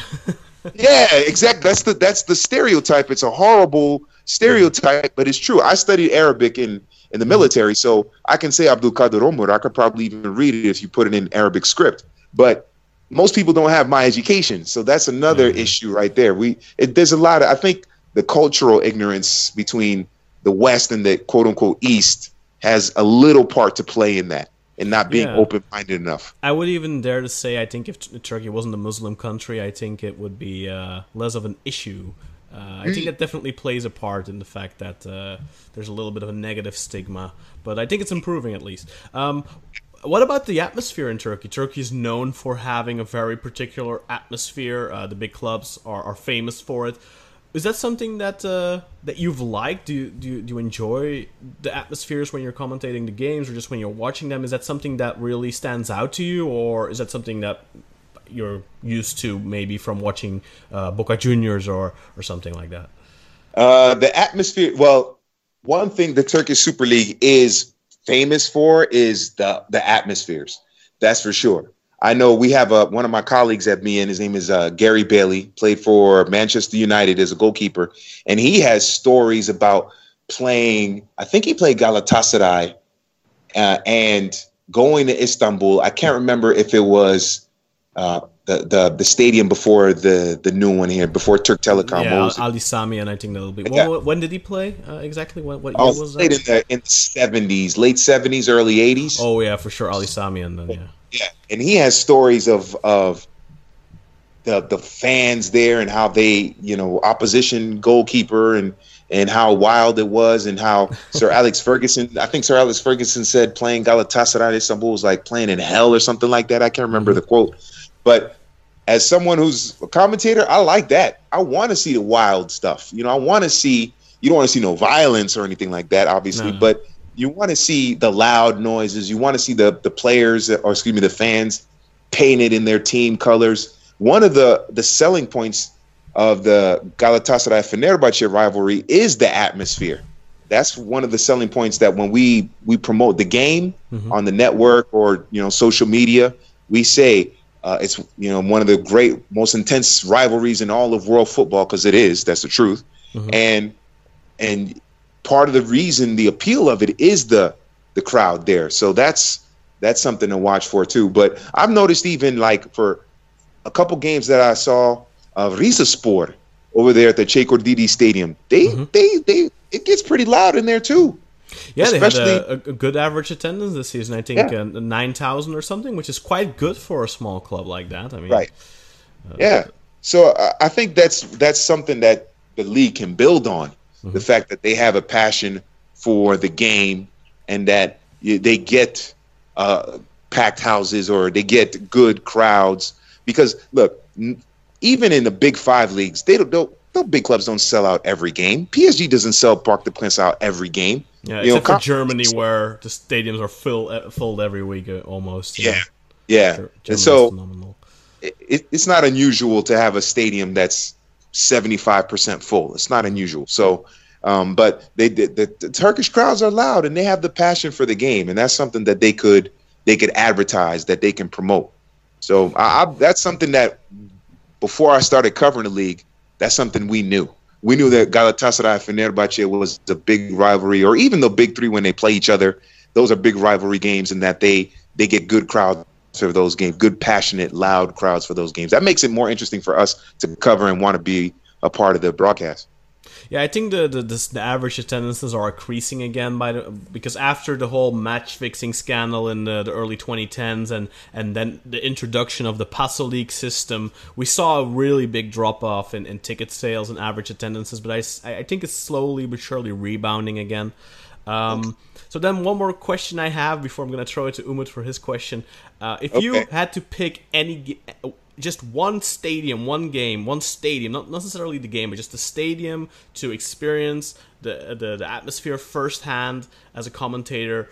Which stadium would you would you prefer? Would you like to go to to to, to Galatasaray, to Besiktas, to Fenerbahce, to Trabzon, or, or another team? Ooh, that's a good question. That's a good question. Honestly, um, there is only one right answer, by the way. uh, right answer. Oh, okay. Uh, oh, I can't, so I can't say the Akhisar Stadium. Then that was going to be what no, I was going to say. No, you can say you can say whatever. Okay, I can't say Yeni Dört Eylül and Sivas. Can I say that one? No. um, ooh, that's You're a good memorizing question. these. Very impressive. Yeah, I got, I got to. I have to. Right. Yeah. That, well, Ankara has a new stadium, right? Ankara Gücü has a new stadium, if I remember correctly. Yeah, they have a, they have a new. So, uh, there's a new stadium in Ankara. That's correct. Yeah, yeah. they just opened yeah. it like a couple of weeks before the end of the, the season. Season, yeah. Um, but I mean, how can you? I would. Can I? I'm gonna throw it back to before Türk Telekom at the Ali Sami Yen. That's if I remember correctly. That well, you said it, so that's yeah, yeah that's Ali the name. Yeah. I've heard stories about that stadium. I've heard stories. People, you know, Sir, I mentioned Sir Alex Ferguson saying how hard it was to play there and and mm-hmm. stuff like that. So I would have to say that's the stadium, man. Galatasaray, especially in a Fenerbahce matchup, that that derby oh man, that that might be on my bucket list of football. You know, to go there and and be in the stadium for that. That might be fun. I, I, I uh, you, is nice. Disappointing your your hero Pele. Oh, I am. He, oh. Yeah, he he once said, but this was about uh, about the the Besiktas Stadium before the Vodafone Park, but same location. He said so. It was beautiful, beautifully located stadium I've ever seen in the world. I think he said Ooh. that. Yeah. But Ooh. that's because Besiktas, the stadium is, is, is located right across from the Dolmabahce Palace, and uh, you, you walking like literally you you know two two minute walk from from the Bosporus River. So like the it's very romantic in, in terms of location. Oh, so be, in oh, terms oh, of yeah, I think when it yeah in terms of scenery, I think it's definitely the best uh, located stadium, but of right. course it's what happens in the stadium. But again, you know, I'm biased, of course, so I'm not gonna make any. Uh, yeah. I'm not gonna say anything well, there, but uh, I, I, think it's a. As, no, I was just gonna say, as someone who's new to covering the league, mm-hmm. you go by what you've heard in the past. Yeah, and so I haven't heard much, and so that's why I say the the. Yeah, the Ali Sami Yen was fantastic. It was a smaller yeah. stadium, but you know, I think the the seated capacity was only like twenty two thousand. But you know, back before UEFA implemented all those rules, you know the. and, uh-huh. and, Stadium was also like twenty two thousand until they like expanded it. But back in the day, you know, people would file and stand and, and just file uh, on, on, on the on the steps, and there would like be 30, 30 40,000 people in those stadiums. Uh, it was absolutely mental. Yeah. Um, but I think it's a very good dis- choice to go back in time and go to Ali Sami Yen for a Galatasaray Fenerbahce derby. It's a, it's a great choice. Uh, Umut, you had a question for George too, I believe. Well, uh, I have two, in fact. Uh, okay. I, I want to ask that: How do you see the foreigner rule applied in the our league? Uh, do you uh, do they have positive or negative impacts on the quality of football being played in the league right now, like, or uh, the improvement of the native local players in the league? Mm. Maybe a wow. similar kind of rules exist in USA or uh, in Europe. Yeah. Uh, act of the uh, they act on the quality of the teams and the league. Well, well, well, well. You know, teams are going to get around it by making all those players citizens eventually. You know, so there's that rule part of it. But look, that's a growing concern in European football, and I think all over the world is you have players that are in the, you know, they, let's say they go play in Italy, and then uh, you have a lineup where there are no Italians in the lineup. I think that happened with Atalanta or some team that happened. Uh, it might have been Inter that happened this year where they had no Italians in the starting 11. So that's a big concern. I understand why the league's doing it. At the same time, this is the world game. You know, it's hard to tell somebody who's qualified to play in your league, uh, you you know, you can't really you, you can't be on the team because you're not the right nationality. I think there's a better way of promoting, in this case, Turkish players without having to make a rule of foreign players and how many foreign players you can have or not have. Because yeah. let's say, let's say, I, let's say, I, I grew up here in America. I'm born and raised in America, and I saw Trabzonspor on TV, and I want to play for Trabzonspor because I like how they play, and I'm good enough. Let's say I'm good enough to play for them, but because of the rule, I can't. I, I don't know. It, there's got to be a balance here. I think the big problem because this is all based on the national team suffering because they're not getting those young players mm-hmm. to be on the pitch enough. That's basically what it is. And this is happening all over. But I, I believe in Chile, because I used to do, I did Chilean first division for a while. There's a rule where they don't say you can't have this many foreigners. What they say is you have to give this amount of minutes to Chilean youngsters, young mm-hmm. players. Maybe they should do that in Turkey instead yeah. of saying well, your squad can only have five internationals. Okay, maybe they should say because the goal is to promote Turkish players, the national team, obviously, right? Say, okay, you have to have a number of minutes that you have to reach. So let's say it's just random number, 2,000, let's say. So you have to have, by the end of the season, youth players in your academy, Turkish born players have to play at least 2,000 minutes of Super League football. And if they don't, it's a points penalty or a big fine. Maybe they should do it that way instead of saying you have a limit on how many yeah. foreigners you can have on the squad. Because and you guys know this, they'll cheat. They'll say, okay, yeah. well, he's been with us for five, three seasons. Let's make him a Turkish citizen. They give him a passport and make a Turkish citizen. That doesn't count. Yeah, they did and, that in the past so, because yeah. we, we, had the foreign limit until 2015. And actually, I think our national team is is starting to pl- plug the, the, the fruits of the labor of removing the foreign limit because now we're seeing a lot more young players from Turkey mm-hmm. getting the opportunity to go to the top five leagues uh, early on in their careers because the they aren't being held hostage by the clubs anymore because there is no limit. Uh, right. So, right. Yeah. But, I mean, but Cengiz, I, yeah, go ahead. Right. Oh no, I think I think that maybe they, like you said, or like you mentioned, they, there's no, they're not being held back anymore. That's a good thing. Look, give these youngsters first team, you know, Super League minutes. Put a um, uh, a limit, a number, and say, look, these young players, we need them to develop in, in the Turkish Super League. We want our national team to be good. So let's say every game, a young person uh, a youth academy product that's Turkish has to play at least 15 minutes every game. Mm-hmm. Right? That that might work. That might work. That might that gets them the experience. That's get more than anything, it gets them that first team training. They're training with the big club. They're getting that experience of, of what it's like to be a first team player. And then they get on the pitch. And even if the coach puts them in, let's say Antalyaspor is beating Alanyaspor 4 1 Okay, and then they, you know, Alanyaspor, mm-hmm. they don't have, they haven't done their 15 minutes yet of the youth kid. Put the kid in, uh, even if it's a 4-1 score line for the last 15 minutes as a final substitution, or do a fourth substitution where it's only for that youth product, that young kid, so he can get on there and play 15 minutes and get the numbers. You know what I'm saying? Like there are ways to yeah. Promote your youth without having to cut off the foreigners because it's a it's a great opportunity for a foreigner to come to the Turkish Super League and play in a t- in the top flight, and you're gonna kind of deny him the chance because he's not Turkish. Well, yeah. maybe you know. I, I think that there's better ways to promote the national team and promote Turkish young players without having to keep out the foreigners as well. Yeah, I completely agree, agree with you. I think uh, yeah. Gabriele Marcotti two weeks ago he said something similar that you have to positively enforce it. You know, you have, not, not yeah. enforce it, but like stimulate you Turkish youth being played in a positive way, not by banning foreigners from from an X amount right. of foreigners. You know, so definitely uh, agree with you, Dara. And um, yeah, uh, Umut, what's what's your next question um, that you? Oh, uh, one oh, and just one thing, oh, yeah. just to add on to that, add on to that real quickly. We live in a world that's getting smaller and smaller because of communication, technology, and everything. So these kids, they might say, "Oh, you know, kids nowadays they might be a little more socially aware and say, "Hey, wait a minute, this league is not allowing foreigners because they're foreigners. That's not right." So that, in a way, might be turning them off in a way, it might be turning them off to the, the Super League and the top flight because they're saying, wait a minute, this is not fair.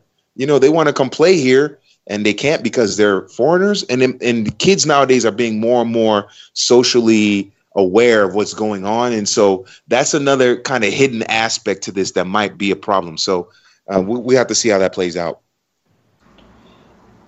All right. Uh, Yeah. Also, kind of relevant to it, uh, uh, the recent game, uh, Turkey versus France. Uh, Turkey beaten uh, France uh, 2 0, I think. Yes, Khan? Is Uh, that the, you yeah. talking about the uh, Euro qualifying? Yeah, Yes. yeah. Uh, we Because I didn't- scored twice uh, against uh, French national team, who were the uh, title holders of the yeah World Cup champions. Uh, how do you see it going? Ooh, Did you that's a good expect that, question. basically? Yeah. Did you see it I'm- coming? Well, I no, I didn't watch the game, so I just heard about the result. So I didn't get, to, I didn't get to, I didn't watch the game, so I don't know how it played out and everything. But just off of the result, because that's all I saw. I did not watch the game. Just off the result, that's pretty impressive. It is pretty impressive.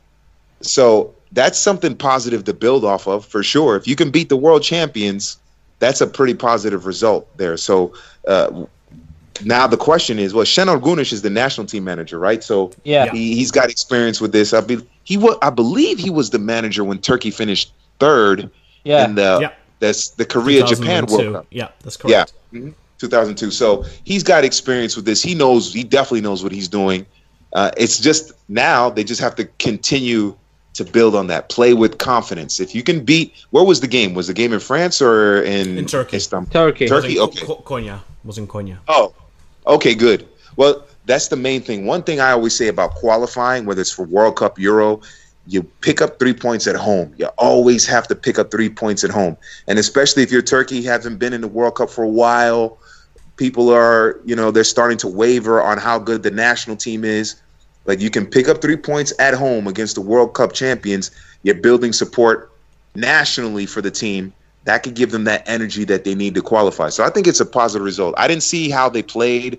I didn't see the the match at all. I missed that match. I didn't see it. But just off Played of really going well, result- actually. Oh, they did. Oh, okay, Yeah, cool. They, did- they did. They Okay. deserved it. Fully deserved. They dominated the Oh, game. I think France didn't have a. I don't. I don't remember a single. No shot. Yeah. No Single shot. goal, Yeah. But then, of course, you have to keep in mind uh, they beat France and then they go and lose in Iceland, of course. So, Yeah, yeah. Uh, so that's typical Turkey, you know, roller coaster up and down. Yeah. But as long as, as they got the they got the three points at home, Yeah. that's important because uh, with qualifying, you know, it's always about defending your home pitch 1st So if they if they were able to pick up the three points at home, I think that was that was crucial. And like you said, now they got to just they have to do a better job on the road. That's the main thing. That's the main thing. Do a better job on the road. Okay, Umut, do you have any other questions? Well, uh, I was going to ask uh, about Brad Friedel. About uh, he played in Oh, yeah, he Galatasaray Galatasaray, a few a few years. Yeah, ninety five. Uh, how do you see him? Uh, do you know about him or positive effects on uh, USA's view on uh, Galatasaray or Turkish league?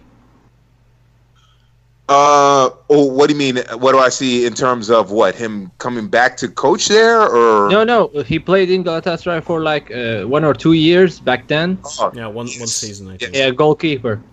Yeah. Uh, oh, he. Oh, Yeah, in 1995 he played there for one season, I believe. I think what what was trying to say is, uh, what, what did that did that improve the, the profile of the Turkish league of Galatasaray Yeah. in the U.S.? oh, that's a good question. I, you know what? Honestly, I didn't. I didn't know that he played in Galatasaray. So when you told me that, I was surprised.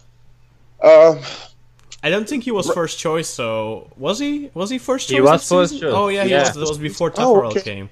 That Okay. Bef- yeah, I think that was Oh, before but- Taffarel came. So. and he go he went to also Liverpool there. mm, okay. Uh, I think what happened with if you're talking about Brad F- Friedel, and then his impact in terms of raising the profile of the the the the league, and I don't think it made much of an impact because this was what was it 1995. yeah, it was a different era, I think, in the era, U.S. especially- Uh, especially when it comes to the communication. 1995, no social media. no, no social media. There were none of these cable providers were showing had uh, a network that was showing football regularly, world football regularly. So that would be they, they that wouldn't be uh, the the the timing was I don't want to say bad timing. It just probably wasn't great timing in terms of exposing the American public to the Turkish Super League because, like I said, 1995 there weren't even cell phones in 1995. I remember because I didn't have one. Yeah, it started know. like uh, one or two years later, right? Yeah, Um, Uh, they did have cell phones. They were like the big ones that look like yeah, the uh, satellite phones, like satellite in, uh, phones. like in uh, Miami Vice and in uh, Scarface Exactly. and stuff. Yeah, ones that if you leave in your ear for one second, you're gonna get brain cancer because they were Oh. that radioactive. You know. Was But- it really? I, oh. Is that a fact or you just made it up? oh no, I made that up. I made that up. But Okay. but there was there was a while. Remember a while where they said if you have you keep your cell phone too That's so- close to your ears, you could get you could get some kind of sickness or cancer. That's what they used to say like a few years ago. But Yeah, 'cause Um, no. But going back to Brad Friedel, I, I when you told me he played at Galatasaray, I was shocked just now. So I didn't even know that. So um, You know, but I think a it goalkeeper isn't going to get is- that much attention in, in the states because at the end of the day, they they love goals. So I think a, Yeah. a, a player that scores a lot of goals, like a Jozy Altidore did in in, in, net, in the Netherlands, uh, but Right. he, he actually didn't. He couldn't really make an impact at Bursaspor when he was in Turkey. And Uh, Besiktas, Jermaine Jones? Yeah, Jermaine Jones was there briefly, but he didn't play a lot because uh, he was Yeah. basically second choice behind uh, Atiba Hutchinson.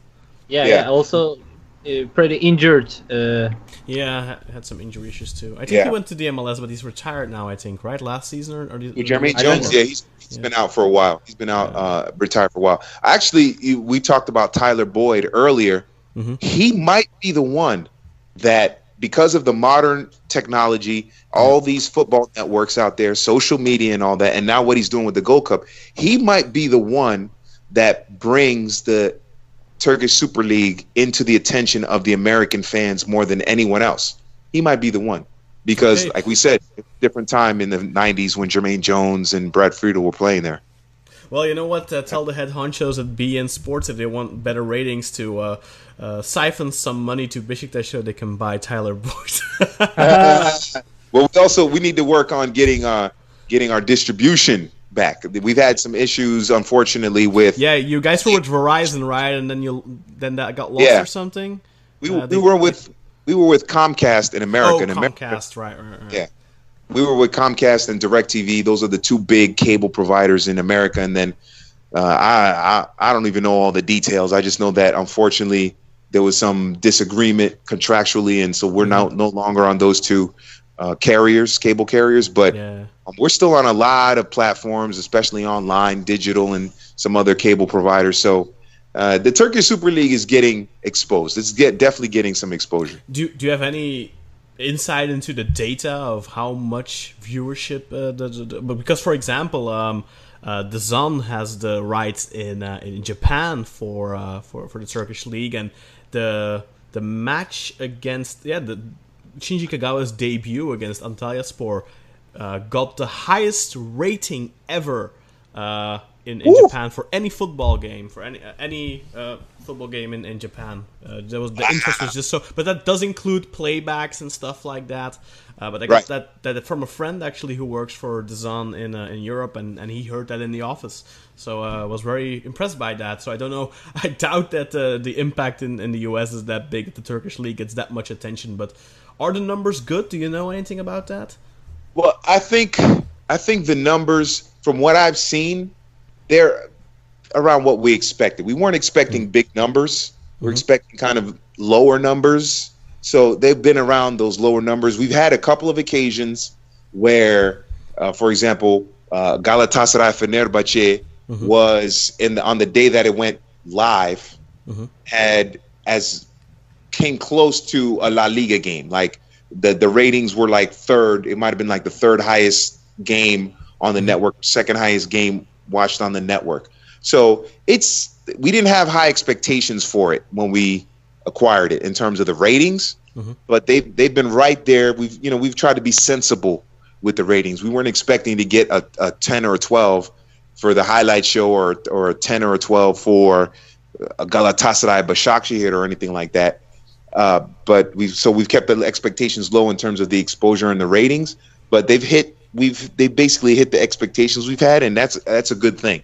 because it's it's new. It's starting out, so you can't you, you start out small and then you build. And what we've done, we have the highlight show, and we try to put a lot of things out on social media, on the YouTube channel. I think for a while the highlight show was on the YouTube channel and also on uh, you know Instagram, all that stuff. We try to promote it as much as possible. What type of ratings do does the highlight uh, show get, or, or an average game like a one? Does it does it get a 1.0? point nil? Because I, I think a 1.0 point nil is quite a lot. Still, it's like a two million viewers or something, right? Or, Uh, one and a no, I think the way it works, the rating system uh, in America, if it's the Nielsen system, yeah, Nielsen. Yeah, if you get a a point rating that's a thousand or something like that, I don't I don't remember off the top of my head how that I'm, works. I'm a bit of a wrestling nerd, so I know the rating stuff. Ah, yeah, the wrestling is yeah, wrestling is Yeah. wrestling gets a lot. Well, we have Major League Wrestling on on beIN. yeah, I know it- you guys have uh, MLW. I know. Yeah, yeah. Yeah, yeah. Uh, Uh, I mean, we get we actually for the Turkish Super League show, the highlight show that we do, me and Eric, it's Mm-hmm. usually anywhere from a two to a four, which is not bad. Which is not bad, you know, as considering the, the issues we have with the cable providers and all of that stuff. Uh, and the and that the fact that people don't really know the league that well yet, where you know it's slowly coming around. So we for that, and then like I said, we've had double digit ratings for the some of the a couple of the Galatasaray Fenerbahce matches. We've had double digit ratings. So, uh, like I said, we when you first get something, you, you know you have low expectations. You don't want to get too, you don't want to have too much. But we've had some games where we've had some surprising, surprisingly high numbers. So I think it's the people are starting to come around and learn a little bit more about it. And we keep doing the highlight show, and we keep, uh, you know, giving out the information. I think people will come around and they'll start. It'll start to build, but it's a it's a gradual thing. It's it's gradual. okay, Umut, any any more questions?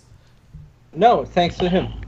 Okay, just a quick rap, rapid fire before we go out. Who's gonna be, win the league next season? If you had to pick one team, is Galatasaray still your favorites, or do you see someone else sneaking in there? Ooh, oh man. You know what? I'm gonna go out on a limb and say Trabzonspor. Okay, I like that. I like That's that. That's surprising.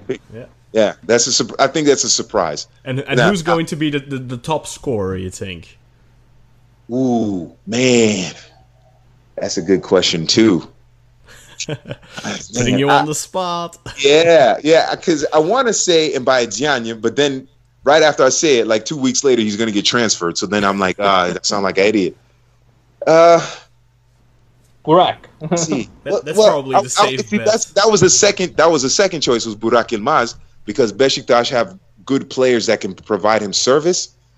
So I, I wanted, but I always like to kind of pick someone that's not easy pick. I like, you know, I like putting myself out there a little bit, and usually I'm wrong. But hey, you know, you get you got to be brave sometime. Yeah, man. I mean, if you make a brave uh, call, at least uh, you know if you say, "Well, it's gonna be that guy," and it's gonna be Cristiano Ronaldo, then yeah, and he's not. You know, you're gonna get called out for it if he doesn't get it. Yeah. But you know, if You know what? I'll it- say, I'll, I'm gonna go out on a. I'm gonna say it's either gonna be Burak Yilmaz or the the player from uh, Rizespor that we talked about, Vedat Muriqi. I think one of those two.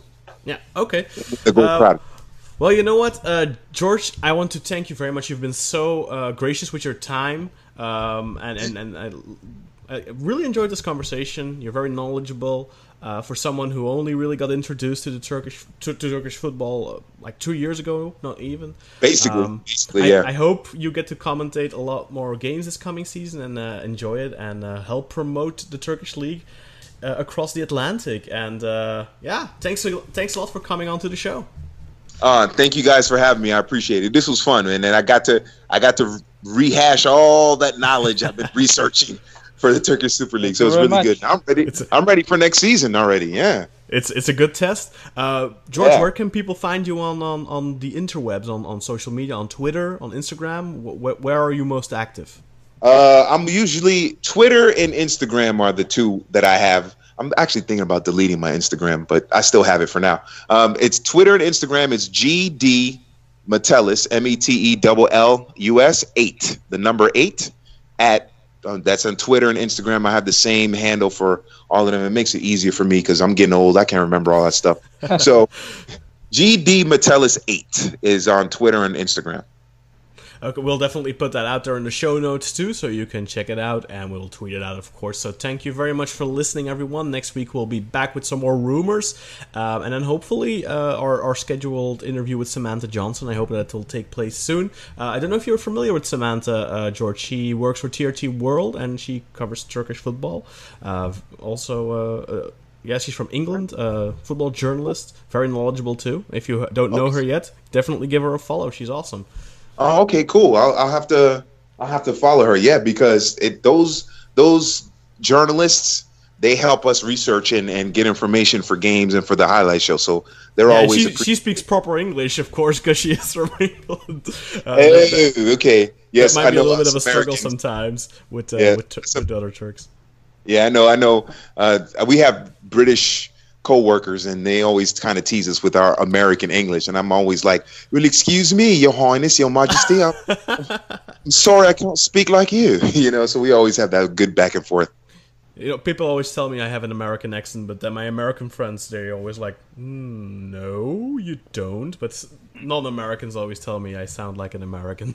I don't know if that's a compliment or not. Yeah, yeah, I don't know either. Yeah. anyway, thanks so much, Umut. Thank you too, man, and uh, see you all next week.